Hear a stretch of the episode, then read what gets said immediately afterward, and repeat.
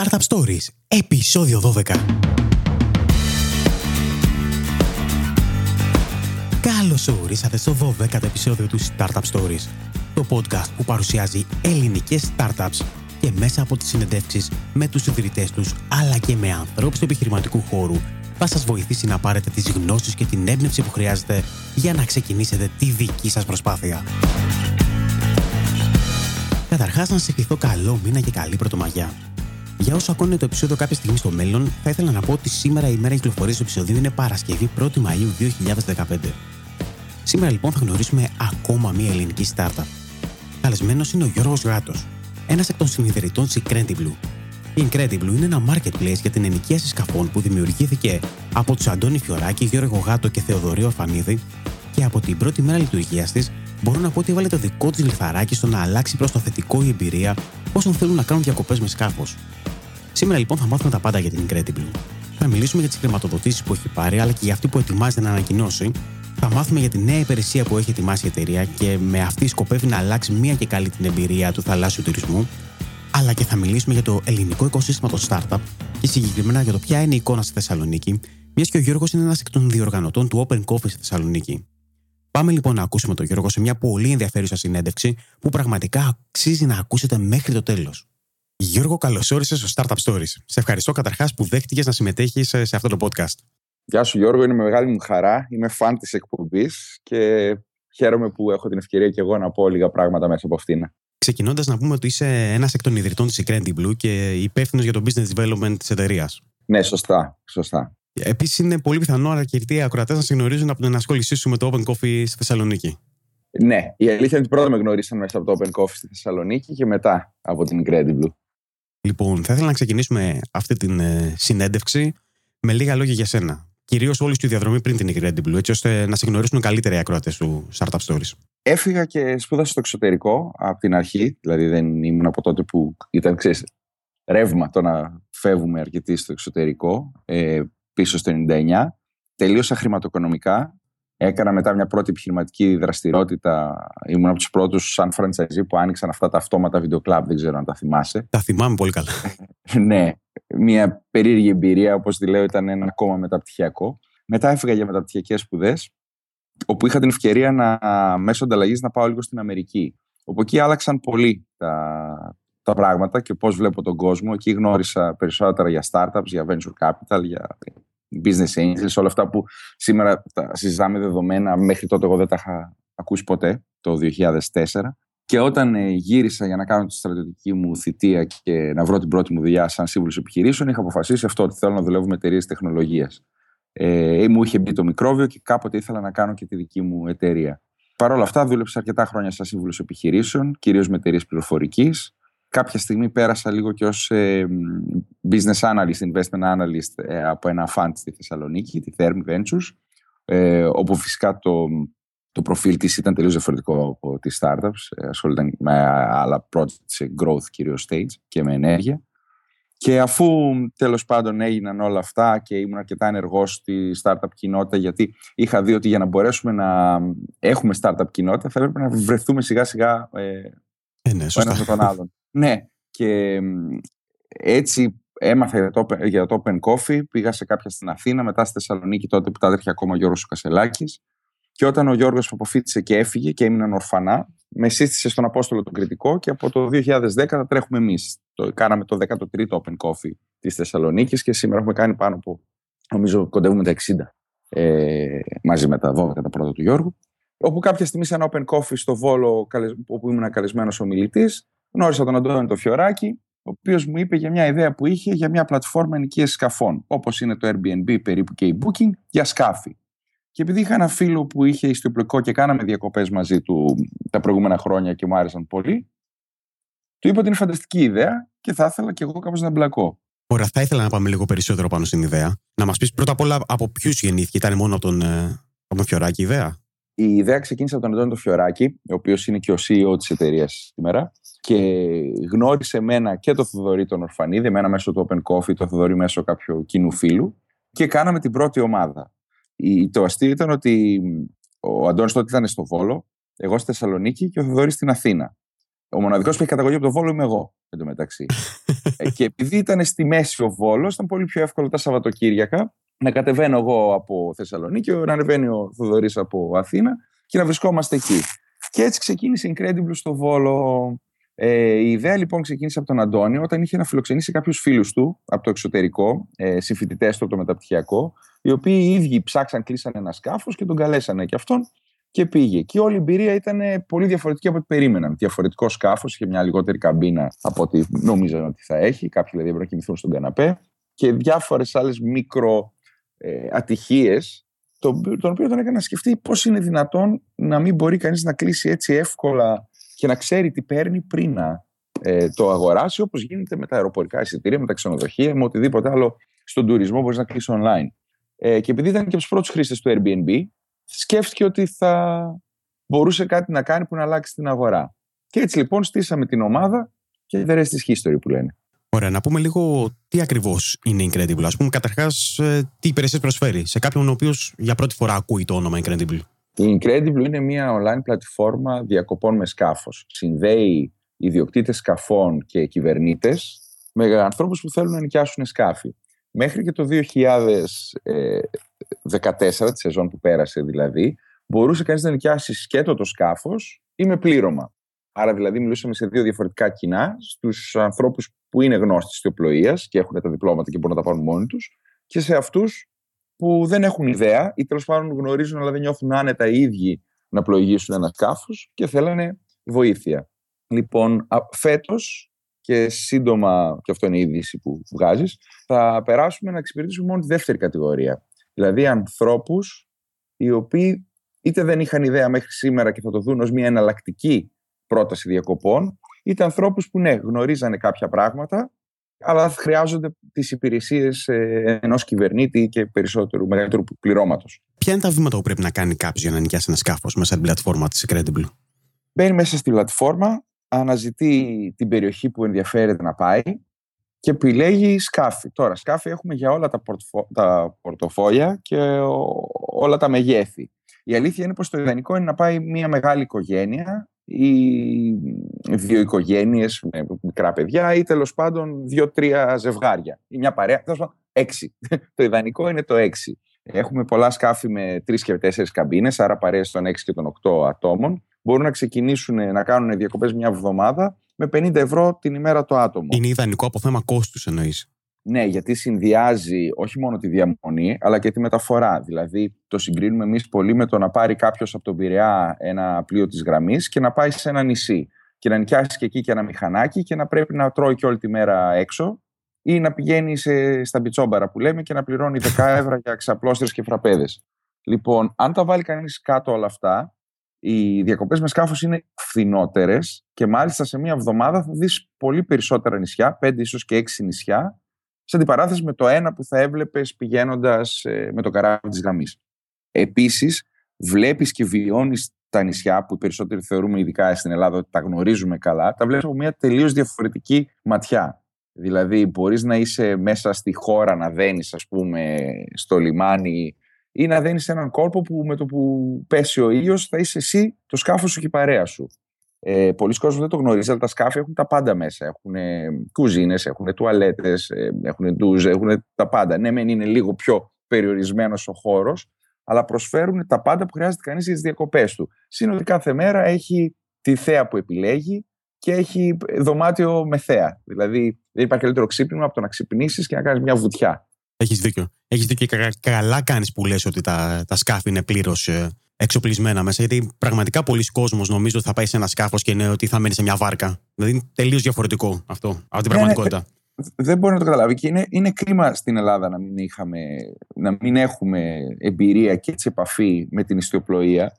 Και εγώ σε μεγάλη ηλικία, όπως είπα μέσω αυτού του φίλου μου, έμαθα τι θα πει διακοπές με σκάφος και βόλτα με σκάφος και κάποιοι φιλικοί αγώνες που τρέξαμε κτλ. Είναι πολύ ωραίο. Και ο κόσμος πάντα, και φταίει πολύ και η τηλεόραση γι' αυτό, θεωρούσε ότι τα σκάφη τα, τα έχουν οι VIP, οι κλειδάτοι, οι επιχειρηματίες με την κακή έννοια που έχουμε δώσει στην Ελλάδα, δυστυχώς.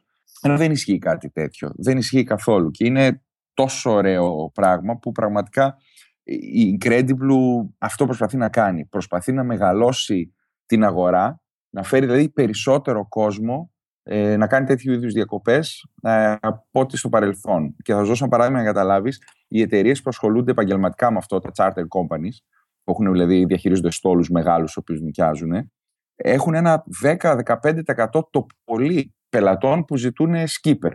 Εμάς πέρυσι, με το προϊόν έτσι όπως ήταν, το οποίο ήταν optimized, αν θέλεις, για κάποιον που ξέρει περισσότερο από κάποιον που δεν ξέρει, είχαμε ήδη 46% των πελατών μας να ζητούν πλήρωμα.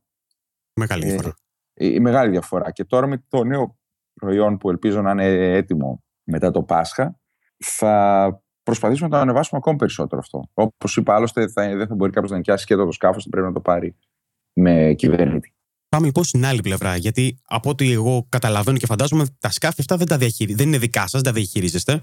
Υπάρχουν κάποιοι ιδιοκτήτες σκαφών, κάποιοι συνεργάτες, οι οποίοι έρχονται και εγγράφονται στην πλατφόρμα, σωστά; Ακριβώς, ακριβώς. Πώς γίνεται η όλη επιλογή των συνεργάτων αυτών; Υπάρχουν κάποια νομικά θέματα, δηλαδή κάποια, κάποιες άδειες και να, να σου το πω για παράδειγμα αυτοκίνητο θα πρέπει να έχει περάσει το αντίστοιχο κταίο, να έχει την άδεια κυκλοφορίας και να έχει και ασφάλεια. Το αντίστοιχο ε, για σκάφος βέβαια, ε, τα οποία πρέπει να έχει από τον νόμο για να νοικιαστεί ένα σκάφος, τα οποία ζητούμε και βλέπουμε και μετά πρέπει να έχει κάποια standards ε, όσον αφορά την ε, παλαιότητα, όσον αφορά την κατάσταση στην οποία βρίσκεται. Δεν μας πειράζει να είναι παλιό το σκάφος, αρκεί να είναι πρόσφατα ε, ανακαινισμένο και καλά συντηρημένο και να έχει ένα συγκεκριμένο αριθμό καμπίνων, ε, ώστε να μπορεί να εξυπηρετεί τον κόσμο που συζητήσαμε. Δηλαδή, πλέον, ενώ μέχρι πέρυσι μπορείς να βρεις και φουσκωτά και μικρά βαρκάκια, πλέον δεν θα υπάρχουν αυτά. Οποιοδήποτε σκάφος θα βρεις στην Incredible, θα μπορείς να μείνεις μέσα και θα έχει, όπως είπα, τα πάντα. Κουζίνα, μπάνιο, καμπίνες για σένα και για τον κυβερνήτη.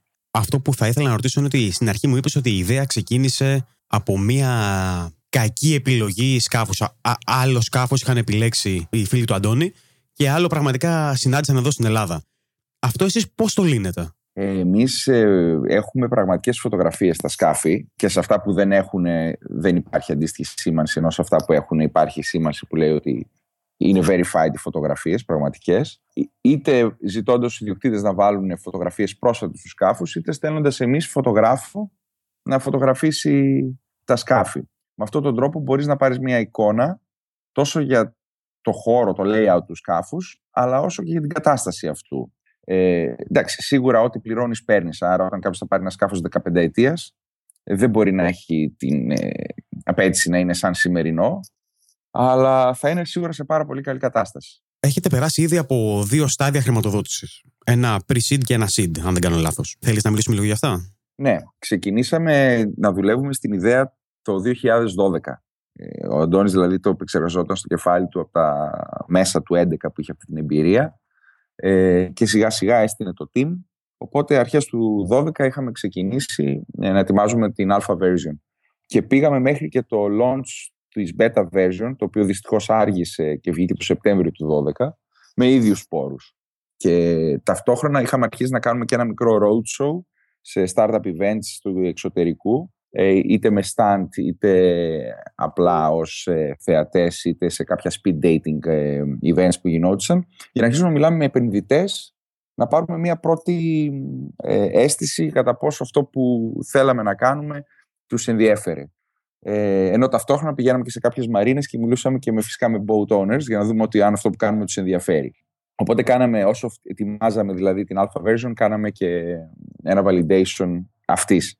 Λοιπόν, τότε το Σεπτέμβριο του 2012 αρχίσαμε να μιλάμε και πιο σοβαρά με κάποια funds και τελικά επιλέξαμε να συνεργαστούμε με το Open Fund, κάτι που ήταν μια πολύ καλή κίνηση, τώρα που κοιτάω πίσω, όπου έδωσαν 100 χιλιάρικα τα οποία πήραμε τον Φεβρουάριο του 2013. Ε, Εμείς και η Workable ήμασταν οι πρώτες δύο επενδύσεις που ανακοίνωσαν και γι' αυτό το λόγο, επειδή τότε ξεκινούσε και το fund, καθυστερήσαμε. Δηλαδή, είχαμε συμφωνήσει λίγο νωρίτερα, αλλά μέχρι να γίνουν τα διαδικαστικά έφτασε Φεβρουάριος. Αυτά τα πρώτα 100 χιλιάρικα μας πήγανε μέχρι και τον ε, Νοέμβριο του 2013, όπου κάναμε στην ουσία proof of concept. Υπήρχε λέει τρελός κόσμος που θα την πιστοτική του κάρτα σε μια ελληνική εταιρεία ε, να νοικιάσει σκάφος. Και τα λέω αυτά γιατί, αν θυμάστε το 12 που ξεκινούσαμε, πηγαίναμε ναι. από εκλογές σε εκλογές. Ε, τα ίδια χάλια που έχουμε και τώρα βασικά. ε, είχαμε και τότε. Οπότε ε, είχαμε και συναλλαγές. Η μεγαλύτερη θυμάμαι τότε ήταν ένα καταμαράν που έκλεισε ένας Αμερικανός αξίας 7.500 ευρώ για μια εβδομάδα. Οπότε κάναμε αυτό validation ότι όχι μόνο κάποιος θα κλείσει από το εξωτερικό, αλλά ακόμα και πολλοί Έλληνες, επειδή είχε πάρει και μια αρκετά μεγάλη δημοσιότητα λόγω της κρίσης, όχι λόγω της Incredible, γενικά η νεανική επιχειρηματικότητα. Πολλοί κόσμοι έτσι έμαθε για μας και το ψάξε και κλείναμε και από μικρά σκάφη ή τέλος πάντων ημερήσει εκδρομές μέχρι πολυήμερες ή εβδομαδίε ε, εκδρομές. Άρα αυτό ήταν αρκετό ώστε να πιστέψουν περισσότερο οι επενδυτές μας και να πάμε σε έναν seed γύρω μισού εκατομμυρίου, ο οποίος έγινε, ε, το lead το είχε το Open Fund και μπήκαν και κάποιοι ιδιώτες επιχειρηματικοί ε, άγγελοι. Ένας από το Ισραήλ που ήταν ο πρώτος μας, από τους πρώτους μας πελάτες και ενθουσιάστηκε και θέλησε να, να μπει, ε, να βοηθήσει, γιατί έχει γνώση και γύρω από τις startups και το, το, τη διαφήμιση στο διαδίκτυο. Ε, και κάποιοι άλλοι τέλος πάντων ιδιώτες. Και με αυτά τα χρήματα βγάλαμε και το 2014, όπου τώρα σύντομα θα ανακοινώσουμε κάτι πάνω στο θέμα του funding και το οποίο είμαστε πολύ χαρούμενοι και μας, θα μας βοηθήσει ώστε να επεκταθούμε περισσότερο και να μεγαλώσουμε την εταιρεία. Οπότε πάτε σε κάποιο round A? Για μας ναι, η αλήθεια είναι ότι οι επενδυτές που θα συμμετέχουν, που συμμετέχουν μάλλον ε, θεωρούν τον εαυτό τους seed, αλλά είναι επειδή του εξωτερικού τα νούμερα είναι τελείως διαφορετικά. Οπότε ναι. Και ήδη μου απάντησε στην ερώτησή μου ότι αν είναι από Ελλάδα ή από εξωτερικό. ναι, ναι, ένα αυτό. Και δεύτερον, ε, δεν με ενδιαφέρει πώς θα το πούνε. Ξέρεις, αυτό γελούσαμε μια φορά όταν συζητούσαμε σχετικά με το press release που θα γίνει κάποια στιγμή. Ε, και περιμένουμε να συντονιστεί με το καινούριο προϊόν, ώστε ήδη είναι το καινούριο προϊόν και όχι η χρηματοδότηση. Και λέγαμε πώς θα το πούμε και αυτά. Τους είχαμε πει ότι παιδιά, πείτε το πώς θέλετε. Εμείς θέλουμε τα, τα χρήματα για να συνεχίσουμε τη δουλειά μας. Σωστά, το αποτέλεσμα είναι ίδιο. Ε, πόσα άτομα είσαι αυτή τη στιγμή στην Incredible? Είμαστε 15 και έχουμε ανοιχτές ε, τρεις θέσεις αυτή τη στιγμή. Άρα κοιτάμε μέχρι το καλοκαίρι να φτάσουμε τους 18. Όλοι αυτοί full time. Κατά τα άλλα, ε, σαν contractors έχουμε ανθρώπους για copyright που μας βοηθούν στο marketing. Ε, κάποια στιγμή το καλοκαίρι που έχει μεγάλη ζήτηση, πολλές φορές παίρνουμε κάποιους interns για να βοηθούν στο customer support. Αλλά η ομάδα, η ομάδα θα είναι μέχρι τέλος Απριλίου 18 άτομα. Οπότε τα χρήματα αυτά θα είναι για να καλύψουμε λειτουργικά κόστη ή θα είναι και ένα κομμάτι για να πάμε σε marketing; Και αυτό που δεν σε έχω ρωτήσει, συγγνώμη ναι. κιόλας, είναι ότι αν απευθύνεστε καθαρά στην ελληνική αγορά ή αν γενικότερα απευθύνεστε και σε ξένες αγορές; Δεν το έχουμε συζητήσει αυτό καθόλου. Ε, από την πρώτη στιγμή εμείς απευθυνόμασταν στην ξένη αγορά. Η ελληνική αγορά ήρθε και μας βρήκε. Δηλαδή, τι θέλω να πω, ότι εμείς ποτέ δεν ξεκινήσαμε και είπαμε θα κάνουμε μια εταιρεία στην Ελλάδα για να πουλάμε στους Έλληνες. Πόσο μάλιστα το 12, έτσι, εκεί μέσα στην κρίση. Ε, όχι πως έγινε η καλύτερη κατάσταση, αλλά δεν περνούσε καν το μυαλό μας. Παρ' όλα αυτά, η μεγάλη προβολή που πήραμε από τα μέσα μαζικής ενημέρωσης στην Ελλάδα μας βοήθησε πολύ και οργανικά να φαινόμαστε ψηλά στην Google. Άρα, για κάποιον που ξέρει τι ψάχνει να μας βρει, αλλά και για κάποιον που δεν είχε σκεφτεί ποτέ να κάνει διακοπές με σκάφος και να διαβάσει για μας, να ψάξει να μάθει περισσότερο αν θα μπορούσε να το κάνει. Οπότε είχαμε αρκετά μεγάλο ποσοστό του πελατολογίου μας Έλληνες. Μάλιστα, έχουμε εσωτερικά και ένα KPI που λέγεται για Greekiness. Ε, πόσο τη εκατό των bookings έρχεται από Έλληνες.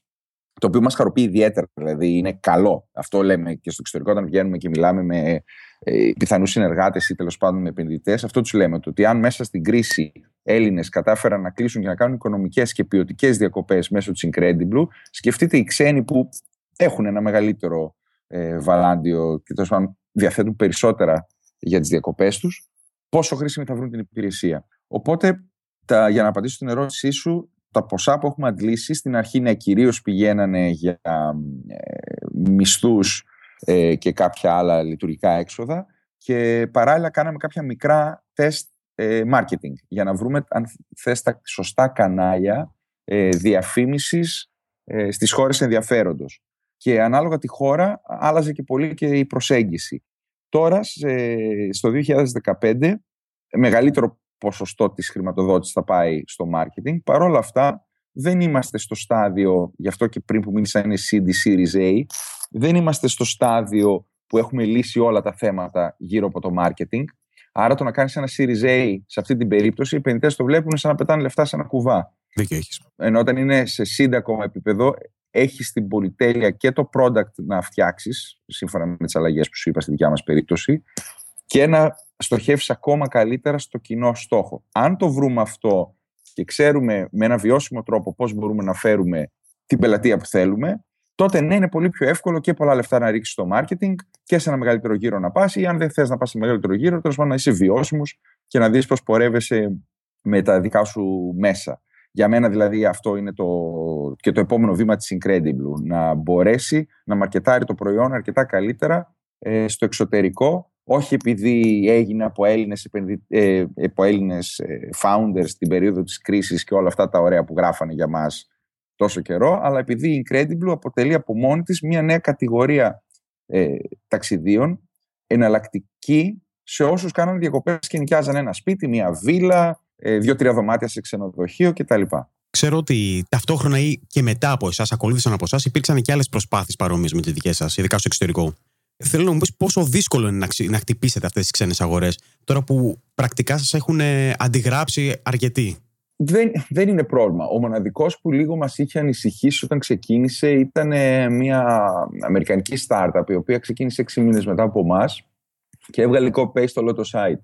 Δηλαδή ήταν πραγματικά ε, το ίδιο πράγμα. Ε, αυτός μας ανησύχησε λίγο διότι καταλαβαίνεις ξεκινάει στο Σαν Φρανσίσκο, άλλο επίπεδο Εντάξει, είναι με, έχει τα resources δίπλα του ακριβώς. Ακριβώς. Έχει τα resources δίπλα του. Ε, έχει φυσικά όμως και τα κοστολόγια σε πενταπλάσιο, αν όχι πενταπλάσιο, τετραπλάσιο τέλος πάντων επίπεδο από εμάς. Αλλά ναι, μας ανησύχησε.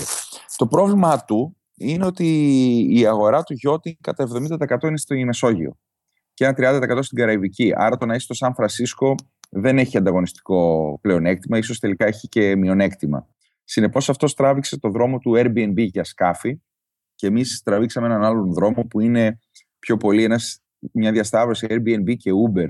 Και από μόνο του δηλαδή δεν θα είναι τίποτα έτσι όπως το φαντασιωνόμαστε εμείς και το όραμά μας. Είναι να είναι, πώς λες, Uber και καταλαβαίνεις τι εννοείς.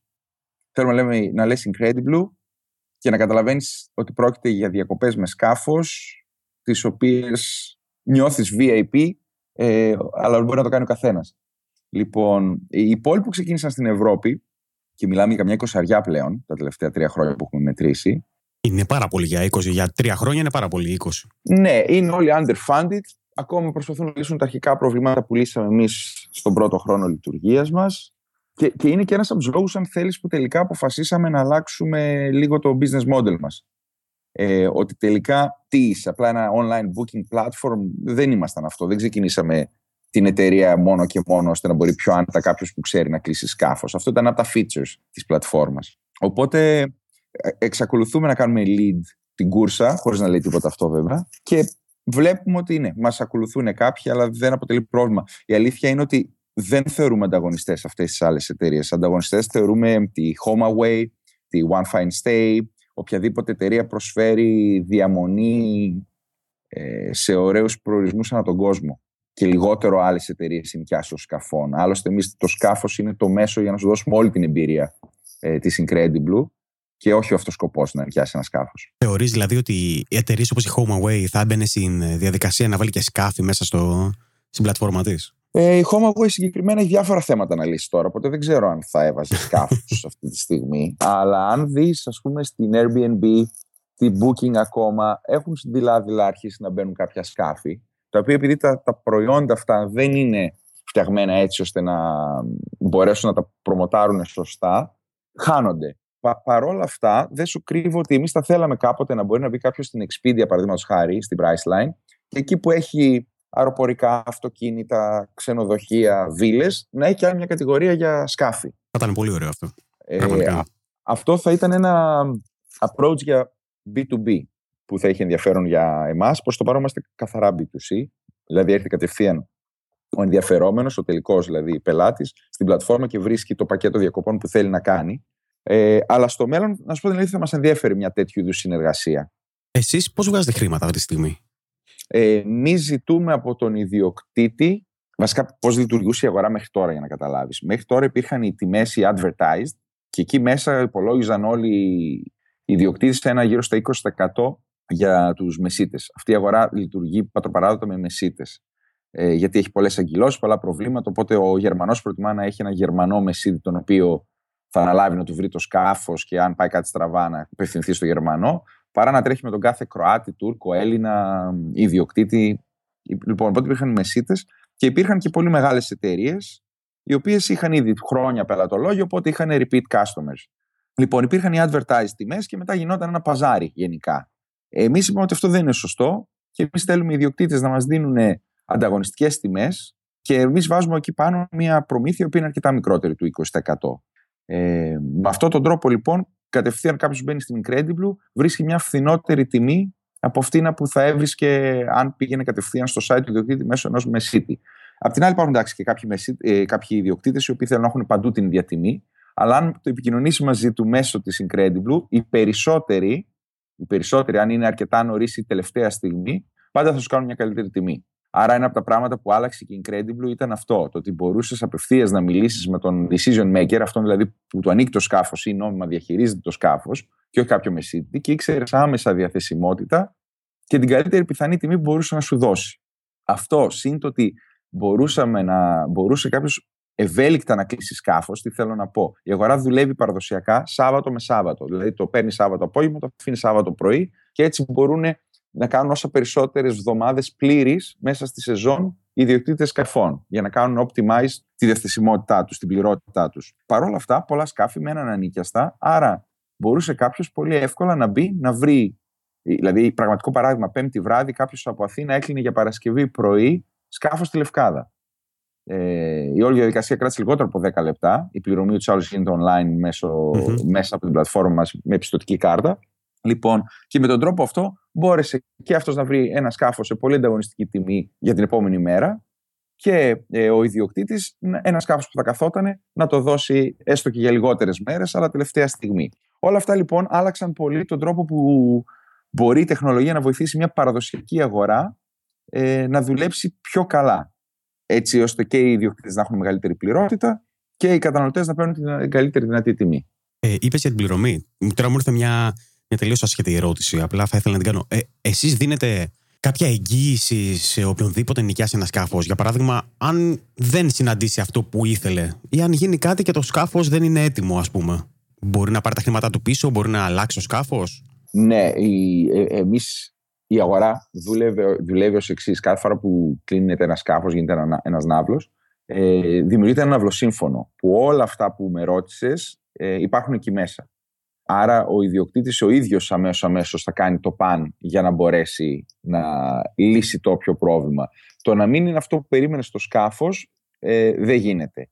Τώρα να έχει πάθει μια ζημιά το σκάφος του και να σου δώσει ένα ίδιο ή καλύτερο ή λίγο χειρότερο και να τα βρείτε στην τιμή Προσωπικά δεν μας έχει συμβεί, εννοώ το να, να, να, δώσουμε χειρότερο. Το να χαλάσει ένα σκάφος και να βρούμε ένα, ένα αντίστοιχο έχει συμβεί, είτε από τον ιδιοκτήτη είτε από το δικό μας το customer support. Ε, το καλό με την Incredible είναι ότι δεν σταματάει η βοήθεια με το που κλείνεις το σκάφος, αλλά υπάρχει πάντα ένας άνθρωπος στην άλλη άκρη της γραμμής, όπου θα μπορέσει να κάνει ό,τι χρειαστεί για να βοηθήσουμε. Και τώρα που λέμε να βοηθήσουμε, είχε πλάκα πέρυσι Σάββατο, ε, χτυπάει το τηλέφωνο και είναι μια κοπέλα η οποία κλαίει με λιγμούς, η οποία μας λέει ότι παντρεύομαι σε λίγες ώρες και ήταν να έρθει ένας φίλος να με πάρει με το φουσκωτό να κάνω εμφάνιση, δεν ξέρω που εκεί που θα γινόταν δεξίως, δεν κατάλαβα. Και δεν χάλασε το σκάφος, κάτι έγινε. Δεν είχε κλείσει από εμάς, καμία σχέση. Απλά έψαξε στο ίντερνετ εκείνη τη στιγμή ενοικίες σκαφών στη Χαλκιδική, βρήκε εμάς, πήρε τηλέφωνο. Εμείς στο απολογώ σε μισή ώρα είχαμε βρει έναν ιδιοκτήτη, ο οποίος μπόρεσε και ούτε καν χρήματα δεν πήρε, πήγε εκεί πέρα και εξυπηρέτησε. Και αυτές ήταν ωραίες ιστορίες που βλέπεις πραγματικά πώς η τεχνολογία βοηθάει στο να γίνουν κάποια πράγματα πολύ πιο εύκολα από ό,τι παλιά. Σώσαμε ένα γάμο. Σώσατε ένα γάμο και τη γαμήλια νύχτα ενός ε, γαμπρού, για να σου είμαι ειλικρινής. ναι, ακριβώς.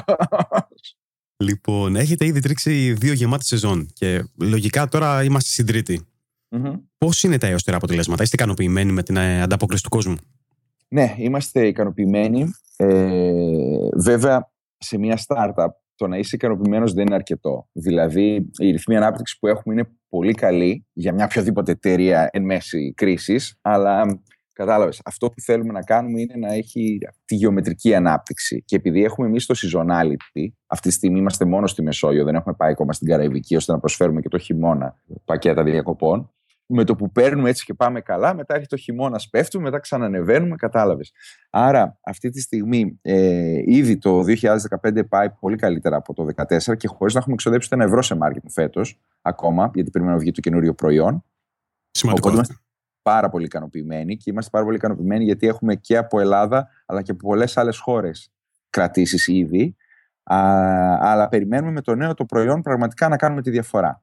Δηλαδή θέλουμε, αργήσαμε, η αλήθεια είναι ότι αργήσαμε λίγο, θέλαμε να έχει βγει νωρίτερα, αλλά τα πρώτα τεστ που κάναμε ε, δείξαν ότι θέλαν κάποια πράγματα να αλλάξουν στο πρωτότυπο. Οπότε αυτή τη στιγμή ολοκληρώνουμε την καινούργια version. Ε, και θέλουμε πραγματικά κόσμος που δεν είχε κάνει ποτέ διακοπές με σκάφος, φέτος να κάνει. Και να αποδείξουμε δηλαδή ότι μπορούμε με έναν βιώσιμο και ανταγωνιστικό τρόπο να γίνουμε μια επιλογή του καταναλωτή όσον αφορά τις διακοπές είτε εβδομαδίες είτε ολιγοήμερες. Πόσα σκάφη περίπου έχετε τώρα στο στόλο σας; Στο στόλο έχουμε 3.060 σκάφη ε, με το 1 τέταρτο αυτό να είναι στην Ελλάδα και το 1 τέταρτο αυτόν στην Κροατία και τα υπόλοιπα να είναι σε χώρες όπως η Ισπανία, η Ιταλία, η Τουρκία. Ε, με κάποιες αλλαγές που θα κάνουμε τώρα θα πέσουμε γύρω στις 2.500 σκάφη. Δηλαδή ε, είχαμε σκάφη, κάναμε πειράματα, πειράματα, βάλαμε στη Γερμανία, βάλαμε στην Ολλανδία, βάλαμε στην Αγγλία, γιατί είχαμε δει ότι ο καταναλωτής, αν έβλεπε στο σπίτι του, δηλαδή ο Ολλανδός, αν έβλεπε ότι έχουμε σκάφη στην Ολλανδία, θα νιώθε μεγαλύτερη σιγουριά.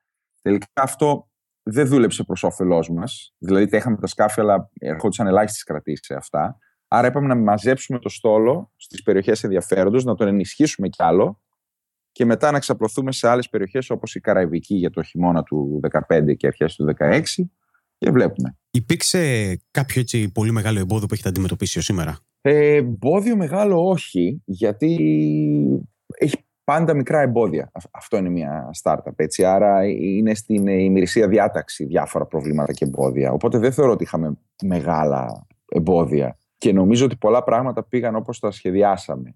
Παρ' όλα αυτά έχουμε πολλές προκλήσεις. Έτσι. Το να βρεις άτομα πολύ έμπειρα σε αυτό το κομμάτι είναι πολύ δύσκολο γιατί προσπαθούμε να κάνουμε κάτι που είναι λίγο διαφορετικό από αυτά που πήγαν μέχρι σήμερα.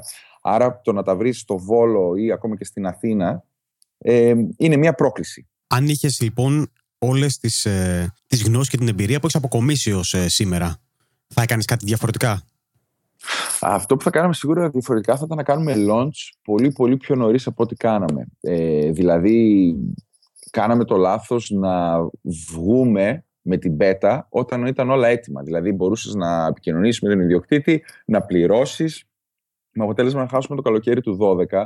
Ενώ αν είχαμε αφήσει όλο το payment implementation και τα λοιπά και το είχαμε κρατήσει λίγο πιο περιορισμένο, δηλαδή σκάφη μόνο στην Αθήνα, ας πούμε, για κυκλάδες και εργοσαρονικό, τίποτα άλλο, βάλε 100 σκάφη εκεί πέρα και άσε τον κόσμο να μιλάει ελεύθερα με τους ιδιοκτήτες και να τα κλείσει και, και ας μην πληρωθούμε. Αλλά αν είχαμε 5-10 ναύλους το 12, αντί να περιμένουμε μέχρι το καλοκαίρι του 2013 για να βγούμε, όχι να βγούμε, για να υλοποιηθούν οι πρώτοι μας ναύλοι, θα είχαμε πολύ γρηγορότερη και πιο σωστή ανάπτυξη όσον αφορά το προϊόν. Αυτό λοιπόν ήταν ένα από τα λάθος, λάθη που κάναμε. Βγήκαμε με, το, με τη, μια πρώτη έκδοση η οποία ήταν απόλυτα λειτουργική. Ε, άρα αργήσαμε να, να τεστάρουμε κάποια πράγματα. Ήταν κάτι παραπάνω από MVP ουσιαστικά. Ναι, ήταν παραπάνω από MVP. Απ' την άλλη, όταν ο άλλος κάνεις διακοπές του σε σένα, το MVP είναι λίγο περίεργο. Όταν είμαι MVP, θα πρέπει όλη η αλυσίδα να δουλεύει τέλεια. Αλλά ναι, να μην μπορείς, ας πούμε, ξέρεις, να δεις ε, real time availability. Κατάλαβες κάτι ναι, τέτοιο. Ναι, ναι, ναι. Αλλά δε, ποτέ δεν πέρασε από το μυαλό μας να πούμε, έλα, μωρέ, δεν βαριέσαι, θα το κάνουμε στην πορεία. Θα βάλουμε ένα landing page και θα το βρούμε το σκάφος μετά. Κατάλαβες τι εννοώ. Όχι πως ήταν κακή ιδέα το πολύ πρώτο καιρό, αλλά τέλος πάντων δεν, δεν το κάναμε αυτό το πράγμα. Και αυτό ήταν από τα πράγματα που πήραμε και θετικά ως feedback από τους πρώτους μας πελάτες, ότι μας βρήκανε πάρα πολύ καλά στημένους και πολύ επαγγελματίες σε αυτό που κάναμε. Και ήταν πολύ αστείο γιατί ε, γνωρίζαμε από ε, εταιρείες πληροφορικής, γνωρίζαμε από το πώς να στήσουμε μια ομάδα, γνωρίζαμε διάφορα, αλλά γνωρίζαμε ελάχιστα από τον θαλάσσιο τουρισμό. Αλλά αυτό ήταν και το καλό γιατί τους φέρναμε σε επαφή απευθείας με την πηγή, η οποία ήξερε τέλεια τον, ε, τον θαλάσσιο τουρισμό. Άρα, ε, εμείς γινόμαστε το κανάλι επικοινωνίας με το σωστό άτομο. Παρ' όλα αυτά, κάτι άλλο που θα ε, κάναμε ίσως διαφορετικά, δεν ξέρω. Ένα θα ήταν αυτό με το νωρίτερο product launch και το άλλο θα ήταν με λίγο πιο μεγάλη προσοχή σε κάποια hiring. Αλλά αυτό, επειδή τα πράγματα πήγαν γενικά καλά, δεν μπορώ να σου πω συγκεκριμένα τι θα έκανα διαφορετικά. Αλλά έχω την αίσθηση ότι κάποια πράγματα ίσως θα έπρεπε να είχαν γίνει διαφορετικά στην ομάδα που στήσαμε. Εντάξει, είναι τα λάθη που, τα οποία μαθαίνεις στην πορεία και νομίζω ότι βελτιώνεις. ναι, σίγουρα. Λοιπόν, θα ήθελα να μιλήσουμε και λίγο για τις startups γενικότερα εδώ στην Ελλάδα και, και συγκεκριμένα για το χώρο της Θεσσαλονίκης, μιας και ασχολείσαι με το Open Coffee στη Θεσσαλονίκη. Θα ήθελα να μου πεις γενικά την άποψή σου για την επιχειρηματικότητα. Στην Θεσσαλονίκη, όχι γενικά. τα πράγματα σίγουρα είναι καλύτερα τώρα από ό,τι ήταν πέντε χρόνια πριν. Ε, Παρ' όλα αυτά η Θεσσαλονίκη δεν νιώθω ότι έδωσε ό,τι θα μπορούσε να δώσει. Δηλαδή το θεωρώ αδιανόητο να έχουμε τόσα πολλά πανεπιστήμια. Η Θεσσαλονίκη έχει τρία κρατικά πανεπιστήμια, ένα ΤΕΙ, συν κάποια αξιόλογα ιδιωτικά κολέγια. Ε, έχει πολύ κόσμο. Έχει ερευνητικό κέντρο, είχε θερμοκοιτίδες. Δηλαδή έχει κάποιες σοβαρές εταιρείε πληροφορικής, old school, αλλά πολύ σοβαρές. Ε, γενικά νόμιζα ότι θα έπρεπε να ήταν αρκετά καλύτερα τα πράγματα από ό,τι στην Αθήνα, έστω per capita, τουλάχιστον σε αρχικές προσπάθειες. Αλλά τελικά αυτό δεν έχει γίνει. Και η αλήθεια είναι ότι δεν ξέρω το γιατί. Γιατί και ταλαντούχο κόσμο έχει και ο κόσμο με δουλειά έχει και τρομερή ανεργία έχει, οπότε δεν είναι να πεις ότι είναι όλοι σε κάποια δουλειά που δεν θέλουν να αφήσουν. Ε, ναι, Παρ' όλα αυτά δεν έχει τραβήξει πολύ. Τελευταία βέβαια, τελευταία, τελευταία δηλαδή ένα, ένα μισή χρόνο, έχουμε κάποια μεγαλύτερη κινητικότητα. Ε, βγαίνουν κάποια project, κάποια μάλιστα κατάφεραν να αντλήσουν κεφάλαια, το οποίο μόνος δεν λέει τίποτα. Δηλαδή και κάπου το να πανηγυρίζουμε ότι ο ένας ή ο άλλος σήκωσε λεφτά, ίσως μας κάνει και κακό. Γιατί δεν σκεφτόμαστε δημιουργικούς τρόπους ε, στο να ξεκινήσουμε επιχειρηματική δραστηριότητα, αν δεν μας δώσει κάποιος κεφάλαια. Ίσως είμαστε πιο συντηρητικοί. Ε, πραγματικά δεν ξέρω γιατί δεν μπαίνει κάποιος στην απόφαση. Ε, οπότε ενώ γίνονται πράγματα και υπάρχει έτσι σε πρώτο ας το πω επίπεδο όρεξη δεν βλέπω κόσμο να έχει την αδοχή ή το determination να το πάει παραπέρα. Φαντάζομαι ότι γενικότερα στο Open Coffee σε άλλα events ε, που πας βλέπεις αρκετό κόσμο ο οποίος θέλει να ξεκινήσει τη δική του προσπάθεια αλλά μπορεί να διστάζει υπάρχει κάποια συμβουλή εσύ που θα έδινε. Δηλαδή, αν κάποιος θα σε έπιανε, θα σου λέει Γιώργο, ε, θέλω να μου πεις ε, τη δική σου συμβουλή. Τι θα ήταν αυτό που θα του, θα του έλεγες; Ότι πρέπει να το κάνει. Δηλαδή, δεν, δεν καταλαβαίνω το δισταγμό. Δηλαδή, κάπου είναι και μια δικαιολογία. Τι θα πει, α, άμα δηλαδή, το πιστεύει πραγματικά και θέλει να το προχωρήσει, θα πρέπει να το προχωρήσει.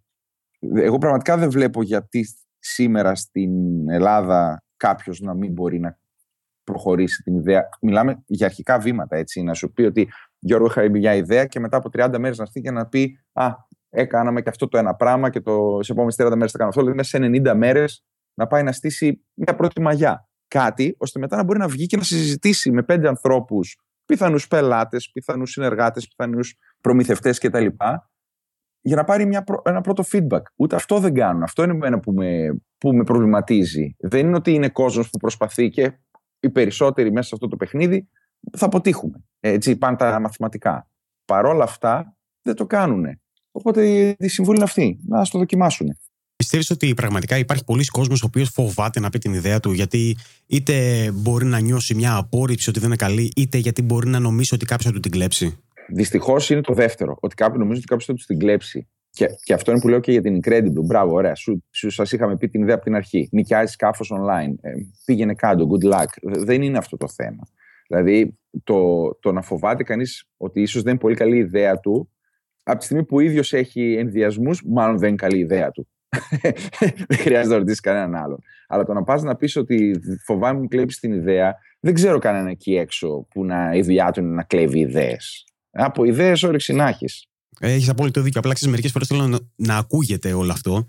Γιατί νομίζω ότι αυτός είναι ένας πολύ μεγάλος φόβος αρκετών ότι θα τους κλαπεί η ιδέα. Και πιστεύω ότι είναι πολύ μεγάλο λάθος. Ε, ναι, και στην τελική υπάρχει και τρόπος που συζητάς για μια ιδέα χωρίς να πεις την ιδέα. Δηλαδή, θέλω να πω, αν συζητούσαμε για τα συστατικά της Coca-Cola, δεν θα λέγαμε ακριβώς τη συνταγή, θα λέγαμε όμως ότι είναι ένα ανθρακούχο ρόφημα που έχει αυτά και αυτά τα στοιχεία και σε κάνει να νιώθεις έτσι και έτσι.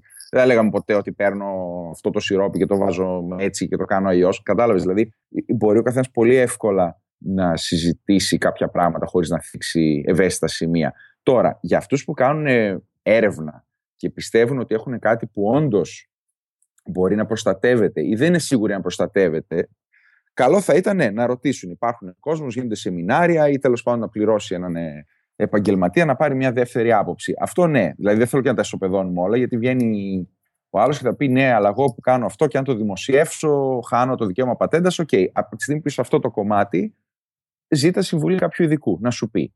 Αλλά είναι άλλο αυτό το πράγμα. Άλλο προστατεύω κάποια πράγματα που αύριο μεθαύριο θα είναι ανταγωνιστικό πλεονέκτημα και άλλο φοβάμαι ότι εσύ δίπλα μου θα μου κλέψεις την ιδέα. Γιώργο, λοιπόν, ε, έχουμε ξεπεράσει λίγο την ώρα, οπότε θα ήθελα πραγματικά να σε ευχαριστήσω για το χρόνο σου. Θα ήθελες να μου πεις πού μπορεί κάποιο να βρει την Incredible στο ίντερνετ και φυσικά πώς μπορεί κάποιο να επικοινωνήσει μαζί σου; Ναι, incredible.com είναι το site μας και είναι και σε όλα τα ε, κοινωνικά δίκτυα. Και εμένα μπορείτε να με βρείτε στο gatosg.com ε, είναι το blog μου, το οποίο βέβαια δεν γράφω τόσο συχνά, δεν προλαβαίνω δυστυχώς όσο θα ήθελα. Αλλά έχει κάποιες συμβουλές για χρηματοδότηση, για θέματα startups που με προβληματίζουν, οπότε μοιράζομαι τις ε, σκέψεις μου. Και Gatos G στο Twitter. Ωραία, σε ευχαριστώ πάρα, πάρα πολύ. Και εγώ σε ευχαριστώ. Α, αυτός ήταν ο Γιώργος Γάτος, ένας εκ των συνειδητών της Incredible. Πραγματικά νομίζω ότι αξίζει να επισκεφτείτε την Incredible στο incredible.com και να εξερευνήσετε τις υπηρεσίες της. Για μία ακόμη φορά, ελπίζω να σας άρεσε η συνέντευξη και να ακούσατε πράγματα τα οποία δεν γνωρίζατε.